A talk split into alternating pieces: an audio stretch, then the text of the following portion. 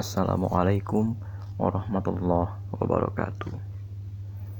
Pada kesempatan kali ini, mari kita lebih jauh lagi mengupas ini persoalan persiapan hijrah apa yang dilakukan oleh Rasulullah, sehingga kemudian ketika hijrah ke Madinah itu hijrahnya menjadi luar biasa, hijrahnya menjadi sesuatu yang bermakna, malah bisa menyatukan kota Madinah.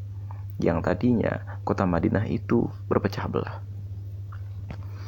Pertama-tama untuk kita ketahui, proses hijrah ke kota Madinah itu berjalan selama 3 tahun. Tahun pertama itu Baiat Aqabah pertama, itu 12 orang. Saat itu belum ada baiat untuk saling membela atau saling berperang. Mereka cuma masuk Islam dan berjanji untuk melindungi Rasulullah dan mempersiapkan orang untuk bisa nanti datang ke kota Madinah dan kemudian mempersiapkan orang untuk masuk Islam. Antara Baiat Aqabah pertama dengan Baiat Aqabah kedua, ini Rasulullah itu mengutus seorang pemuda namanya Mus'ab bin Umair untuk bisa menjadi dai yang merintis kondisi sosial, politik, dan ekonomi di kota Madinah agar siap menerima limpahan orang-orang muslim. Nah, pada titik inilah nanti kita akan mengkaji persiapan Rasulullah ketika hijrah secara taktis itu bagaimana. Jadi jangan disikapi seolah-olah hijrahnya Rasulullah itu karena tertindas terus begitu saja hijrah, enggak. Tapi persiapannya itu persiapan yang matang, penuh rencana, strategis, sehingga dalam waktu yang singkat, hanya dalam waktu 2 tahun setelah Rasulullah hijrah, terbentuk satu kekuatan militer dan kekuatan politik yang sangat kuat, sehingga bisa mengalahkan orang-orang musyrik dalam Perang Badar, dan bahkan mengimbangi 3.000 kekuatan pasukan kaum musyrik di Perang Uhud. Nah, jadi di antara Baiat Aqabah pertama dan Baiat Aqabah kedua itu ada jarak 1 tahun, artinya memanfaatkan musim haji yang satu ke musim haji yang selanjutnya. Jadi ada waktu 1 tahun itu Mus'ab bin Umair itu dikirim dan kemudian merekayasa sosial kondisi yang ada di kota Madinah. Tahun berikutnya, pada saat Baiat Aqabah yang kedua, ada 70 orang yang datang dan kemudian 70 orang yang datang ini bersepakat untuk melakukan baiat.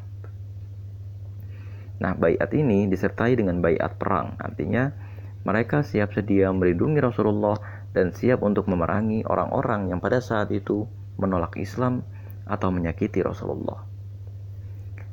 Nah, kemudian setelah itu barulah berangsur-angsur selama 1 tahun ke depan setelah Baiat Aqabah yang kedua ini, kaum muslim secara berkelompok-kelompok kecil-kecil jumlahnya itu hijrah pelan-pelan.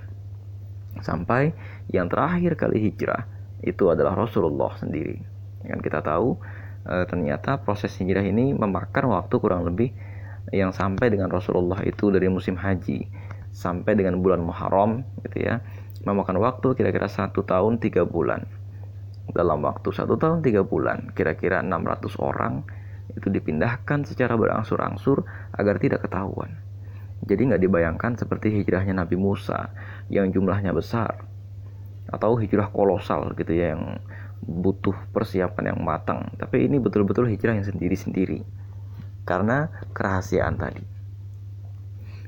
Mari kita analisis apa yang terjadi sesungguhnya dari ritme 3 tahun ini secara sosial, politik, budaya, dan ekonomi. Pertama, kita tahu bahwa yang diutus sebagai duta adalah Mus'ab bin Umair. Mus'ab bin Umair ini dai yang seperti apa sih?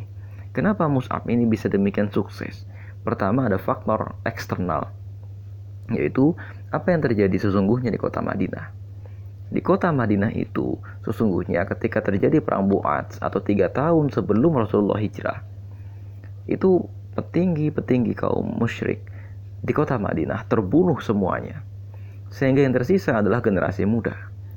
Di sini Rasulullah dan Mus'ab bin Umair paham sekali apa perbedaan generasi muda yang habis menerima dampak dari peperangan ketika saat itu, mereka itu dalam kondisi mencari ideologi alternatif yang bisa membuat mereka itu menerima atau bisa membuat mereka itu bangkit dari keterpurukan pasca perang.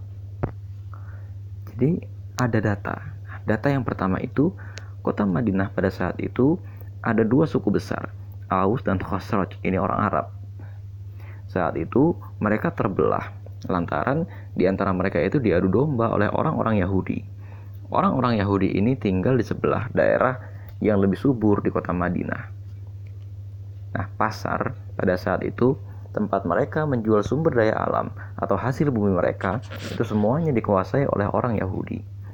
Sehingga secara ekonomi mereka ini sesungguhnya dijajah oleh orang Yahudi karena ada satu kekuatan atau ada satu pihak yang menentukan harga, yang menentukan hasil panen atau menentukan komoditas apa yang sedang laku di pasaran.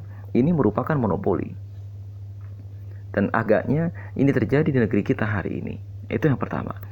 Yang kedua, Perang Bu'ats itu sesungguhnya terjadi karena hasutan orang-orang Yahudi, sehingga mereka itu satu sama yang lain saling mengejek. Dan kemudian terjadilah peperangan yang besar sekali yang membunuh semua petinggi-petinggi mereka yang ada pada masa jahiliyah. Sejarah mencatat, terutama dalam sirah Ibn Hisham, bahwa pemimpin kota Madinah pada saat Rasulullah dan Mus'ab bin Umair terutama berdakwah di kota Madinah adalah para generasi muda. Yang kemudian generasi muda ini mari kita tafsirkan data ini.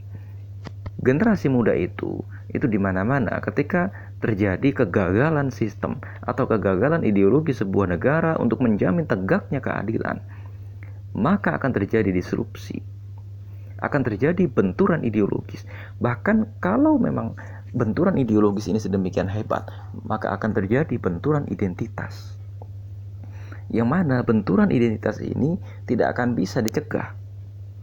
Ini sebuah fitrah. Maka akhirnya mungkin di sana sini gitu ya, benturan identitas ini disikapi tidak dengan cara yang bijak, sehingga pemerintah malah memberikan stigma radikal, memberikan stigma teroris, atau memberikan stigma ya pokoknya radikal gitu loh. Tapi sesungguhnya masalah utamanya itu bukan masalah radikal atau bukan masalah rebelnya, tapi masalah utamanya adalah ideologi yang lama tidak bisa menjamin tegaknya keadilan. Atau kalaupun bukan ideologi yang lama, pemerintahan yang lama atau sistem tatanan yang sudah baku itu tidak bisa menjamin tegaknya keadilan. Coba mari kita lihat, pola ini ternyata berlangsung juga di kota Mekah ketika Rasulullah itu pertama kali membangun dakwah. Meskipun di kota Mekah generasi tua pada saat itu masih hidup, sehingga yang terjadi adalah di kota Mekah itu ditindas. Tapi kalau di kota Madinah generasi tua sudah binasa. Sehingga akhirnya ini, kata Jabir bin Abdullah, seorang sahabat Nabi, ini menjadi berkah, sehingga Islam dianggap sebagai ideologi alternatif yang bisa menjamin tegaknya keadilan. Di kota Mekah, dari pengusaha, pemuda, budak, ibu-ibu, pemilik lahan, dan lain-lain, semuanya berbondong-bondong memeluk Islam, lantaran Rasulullah berhasil dengan baik mengartikulasikan apa itu keadilan dalam agama Islam. Dalam sebuah diskusi di sebuah kampus gitu ya, saya pernah ditanya, kenapa kok seolah-olah sekarang Pancasila itu gagal? Kenapa? Di mana adanya Pancasila hari ini? Saya sebetulnya tidak setuju dengan pernyataan ini, karena Pancasila itu sendiri tidak gagal. Yang menjadi persoalan adalah Pancasila itu dijalankan oleh pemerintahan. Nah, yang gagal itu sesungguhnya adalah pemerintahannya. Maka solusinya itu kadang-kadang bukan mengganti ideologi negara, tapi yang menjadi solusi adalah memurnikan kembali pemahaman kepada Pancasila. Itu yang pertama. Terus yang kedua adalah menghubungkan kembali elemen-elemen kekuasaan dan membuatnya memiliki standar integritas tertentu. Yang mana standar integritas inilah yang dimiliki oleh pada saat itu ya orang-orang Islam. Kita kembali kepada masalah disrupsi tadi. Mus'ab bin Umair dan Rasulullah itu bisa dengan peka itu melihat disrupsi ini arahnya akan kemana. Wajar karena mereka berpengalaman sekitar 12-13 tahun di kota Mekah. Maka mereka bisa tahu bahwa ini di kota Madinah mereka itu relatif lebih siap menerima dakwah dari kota-kota yang lain. Kalau yang ada di kota-kota yang lain, ini generasi tuanya masih mapan. Coba kita lihat, ketika Rasulullah itu didatangi oleh kaum Bani Hanifah, didatangi oleh kaum Bani Kalb yang ada di utara dan lain-lain. Mereka selalu mengumpulkan pertanyaan yang pragmatis, yang berhubungan dengan kekayaan, berhubungan dengan pangkat, atau berhubungan dengan kejayaan militer. Berbeda dengan masyarakat kota Madinah yang datang kepada Rasulullah. Mereka itu menanyakan sebuah konsep peradaban. Apakah ajaran Islam ini? Apa untungnya kita memeluk ajaran agama Islam dan lain sebagainya? Maka sekarang kalau kita misalnya mau berdakwah gitu ya, jangan pernah memulai dari hal yang sifatnya itu tidak esensial bagi peradaban. Maka yang menjadi persoalan sekarang bukan begitu. Sekarang itu banyak generasi muda atau ulama itu kemudian ketika berdakwah atau mencari ilmu tidak dimulai dari hal esensial, yaitu membangun peradaban. Coba bayangkan ketika Mus'ab bin Umair itu kalau masuk itu langsung bawa masalah cingkrang, langsung bawa masalah membasmi kebudayaan yang salah, langsung bawa masalah alat musik itu haram, atau langsung membawa masalah manhaj, bersiwak dan lain-lain. Apa yang terjadi? Saya kira umur Mus'ab bin Umair tidak sampai 2 hari di sana. Karena yang menjadi persoalan sekarang, kita itu bagaimana caranya menarasikan tawaran peradaban dari Islam kepada dunia ini. Memang iya, cadar, cingkrang, atau larangan merokok misalnya, itu juga bagian dari ajaran agama Islam. Tapi inti dari bagian ajaran agama Islam itu adalah bagaimana caranya manusia itu membangun sebuah peradaban. Nah, orang-orang Madinah pada saat mereka masih kafir pun bahkan sudah menyadari bahwa Islam ini tawaran peradaban. Rasulullah dan para sahabat Nabi pada saat itu berhasil meyakinkan orang-orang Ansor, orang-orang yang tinggal di Madinah, bahwa inilah tawaran peradaban kita. Coba kita lihat di sini ya. Ini faktor eksternalnya Mus'ab bin Umair. Jadi kalau kita itu berdakwah gitu ya di kampus misalnya, atau di sebuah kota, kita harus bisa melihat disrupsi apa yang sedang terjadi di sini, ya kan? Makanya Tan Malaka itu dalam bukunya Aksi Massa itu mengatakan revolusi akan mudah terjadi di tempat yang ciri-cirinya itu terjadi ketidakadilan ekonomi, ya kan? Ini ciri-ciri yang pertama, dan ciri-ciri yang dikatakan oleh Tan Malaka ini setidak-tidaknya itu diulangi lagi oleh Rasulullah, dianalisis oleh Rasulullah di kota Madinah. Dan coba kita lihat ideologi-ideologi yang muncul di dunia ini itu rata-rata munculnya dari pertentangan atau keprihatinan para pendirinya terhadap ketidakadilan ekonomi yang terjadi di sekeliling mereka. Das Kapital, kita tahu, yang merupakan dasar dari ajaran komunisme, muncul akibat penindasan ekonomi kepada sekelompok petani dan buruh akibat adanya revolusi industri. Revolusi industri pada saat itu digadang-gadang sebagai revolusi yang besar sekali. Tapi yang menjadi permasalahan ternyata muncul satu kelompok kelas manusia yang baru yang seolah-olah diperbudak tapi digaji, yaitu buruh dan tani. Maka pada saat itu muncul banyak sekali ideologi alternatif. Ya, diantaranya itu adalah komunisme dan sosialisme. Di dalam dunia Islam ketika terjadi penindahan baik secara ekonomi maupun secara politik oleh kaum imperialisme Belanda, Inggris, Perancis, Jerman dan lain-lain. Jamaluddin Al-Afghani radhiyallahu anhu gitu ya, rahimahullahu taala. Itu muncul dengan membawa ajaran pan-Islamisme. Pan-Islamisme itu bukan keyakinan fikih yang baru, tapi pan-Islamisme itu adalah keyakinan bahwa Islam itu memerintahkan umatnya untuk senantiasa berjuang dan menghilangkan sekat bahwa pintu ijtihad sudah tertutup sehingga agama itu bisa diperdebatkan ulang. Ini sebenarnya maksud teksnya itu apa? Jamaluddin Al-Afghani rahimahullah ta'ala dibantu oleh Sultan Abdul Hamid II. Nah, di sini sebetulnya titik gitu ya, di mana Mus'ab bin Umair itu memulai. Mus'ab itu sadar bahwa ketika suatu negeri itu sudah mengalami ketidakadilan, dan kemudian karena ketidakadilan itu ada gejolak di negeri itu, maka relatif negeri itu biasanya generasi mudanya itu akan mencari ideologi alternatif. Mari kita lihat kalau kita kaji di Indonesia. Jadi ada sebuah survei itu yang menyebutkan bahwa angka generasi milenial yang mempercayai bahwa khilafah adalah solusi yang terbaik itu bertambah. Saya lupa, kalau tidak salah sekitar 45% generasi milenial muslim.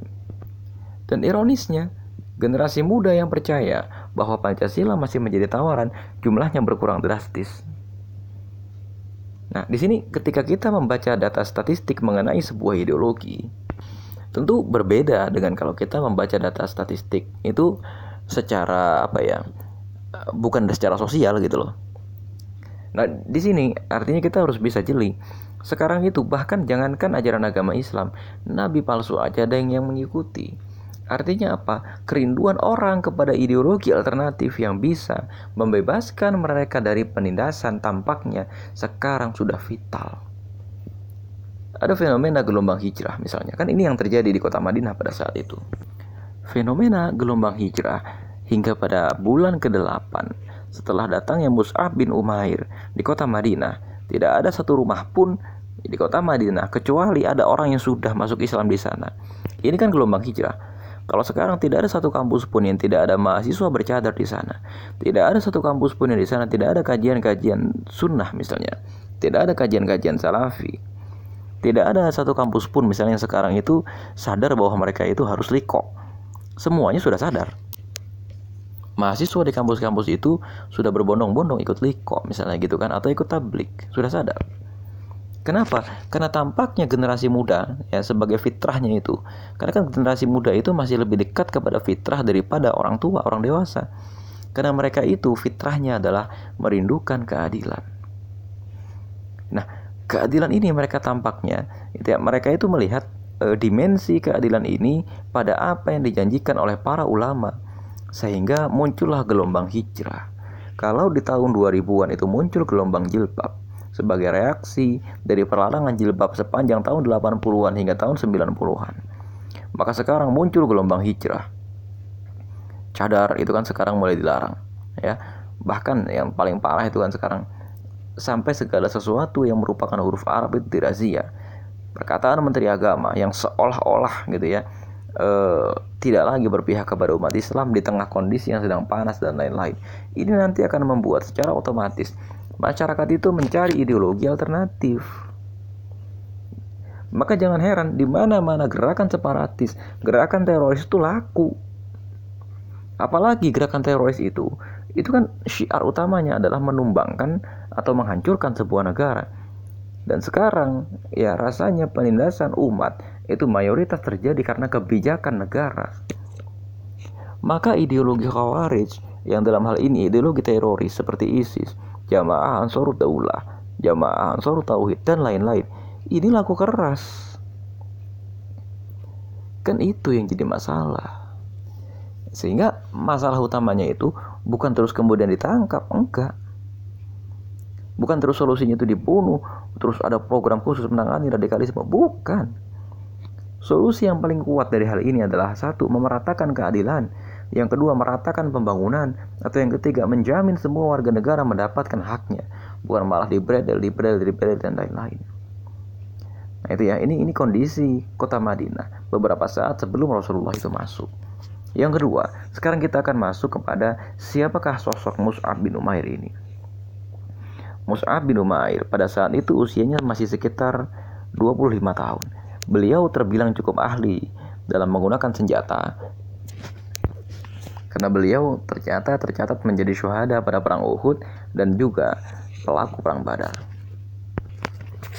Mengenai kepribadian Mus'ab bin Umair, banyak kesaksian yang menyebutkan bahwa Mus'ab bin Umair ini adalah pemuda yang relatif dimanja oleh orang tuanya dengan berbagai fasilitas. Tapi kemudian karena dia masuk Islam, fasilitas ini dicabut oleh orang tuanya.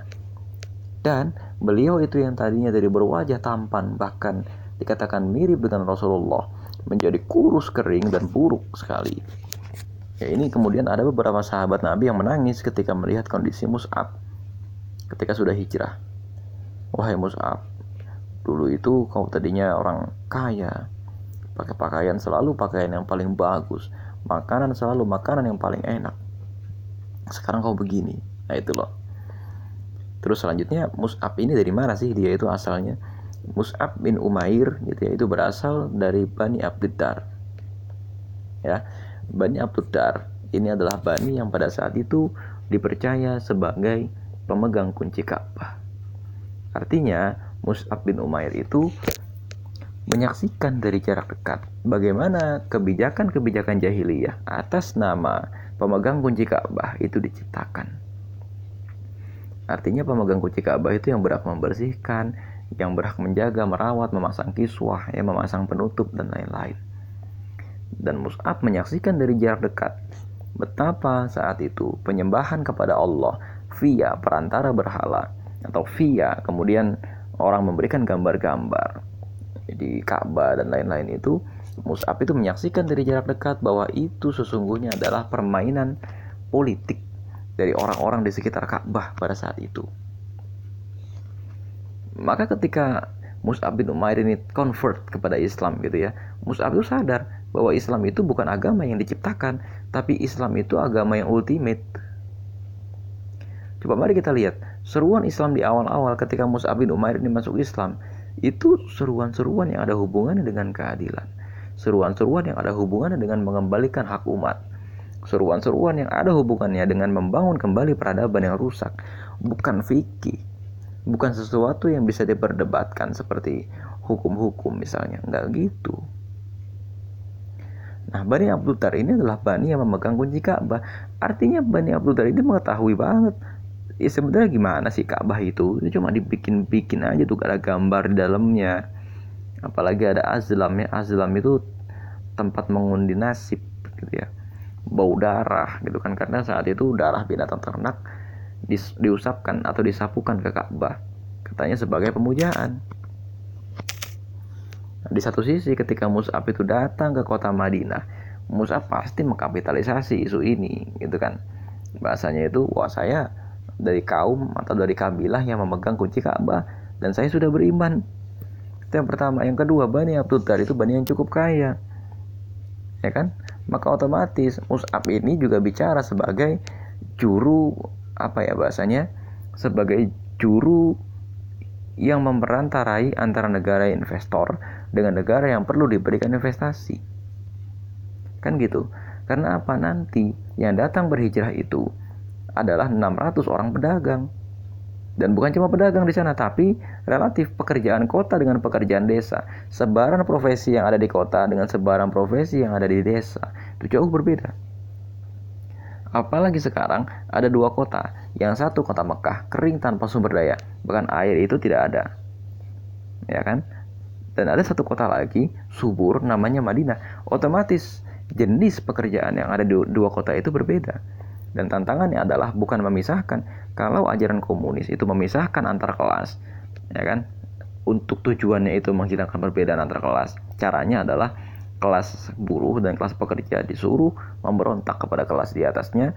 Kalau Mus'ab bin Umair dan Rasulullah itu ketika datang ke kota Madinah atau ketika mempresentasikan rencana peradabannya, caranya adalah Mus'ab itu mempresentasikan pasti ini akan datang sekian orang yang begini, mereka adalah pedagang dan lain-lain. Dan ini negosiasinya di tingkat elit.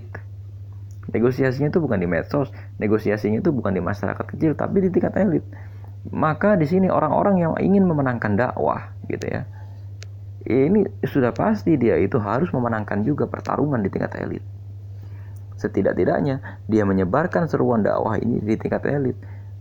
Bisa sih dari kalangan bawah, tapi kemudian ini ternyata keumuman. Coba lihat polanya. Ketika Rasulullah itu berdakwah di kota Mekah, itu Rasul mendatangi kaum elit. Abu Jahal, Abu Sufyan, Walid bin Mughirah, Al-Aas bin Wail, dan lain-lain. Ketika Rasul akhirnya diusir, mau diancam dibunuh, dan lain-lain, Rasul pergi ke kota Taif. Ketika Rasul pergi ke kota Taif, maka Rasulullah itu menemui pemimpin di sana. Nggak langsung ke masyarakatnya dulu. Dan makanya sekarang Mus'ab bin Umair itu mengulangi negosiasi yang sama dengan para pemimpin kota Madinah, di mana negosiasi yang seru ketika Mus'ab bin Umair itu tinggal di rumahnya seorang petinggi kota Madinah, yaitu As'ad bin Zurarah. Ternyata Usaid bin Hudair dan Sa'ad bin Ubadah itu tahu ini orang lagi berdakwah nih, diincar. Tapi begitu diincar, dengan kemampuan negosiasinya Mus'ab bin Umair, incaran itu malah berakibat dua orang tadi yang merupakan juga kepala suku, pejabat tinggi di kota Mekah, malah mental kembali masuk Islam. kan gitu loh. Artinya gini, kita kalau mau berdakwah itu jangan takut kita beraudiensi dengan kalangan elit, karena barangkali dengan itu kita bisa menyampaikan pertanyaan atau pernyataan sikap kita yang jelas, dan kita bisa kemudian membuat regulasi negara itu berpihak kepada umat Islam. Inilah kira-kira tugas dasarnya Mus'ab bin Umair. Dan Mus'ab itu kan kesana itu ketemu dulu sama pemimpin-pemimpinnya, sehingga di kota Madinah itu kalau tidak salah ada sekitar 100 kabilah, 100 bani, 100 suku yang kecil-kecil, yang setiap suku tuh isinya cuma 100, isinya cuma 20, isinya cuma 10, tapi kan sudah namanya bani kan gitu. Nah, Mus'ab bin Umair itu datang ke sendi-sendi setiap bani itu, gitu loh, sehingga dakwahnya itu bisa efektif. Karena apa yang namanya kepemimpinan itu tugasnya itu leading opini publik, leading militer publik, leading politik dan lain-lain. Maka di sini kalau leadingnya itu sudah tidak kena, biasanya kan susah. Kita akan mentok dengan peraturan-peraturan yang masih didesain untuk menindas kita, atau kita akan mentok dengan lembaga-lembaga negara yang memang didesain untuk membunuh kita. Nah, ini sosoknya Mus'ab bin Umair gitu ya, bukan sosok sederhana. Jadi Mus'ab ini saudaranya juga banyak pedagang, dan dia sendiri juga seorang pedagang. Gitu ya. Wallahu a'lam bishawab. Assalamualaikum warahmatullahi wabarakatuh.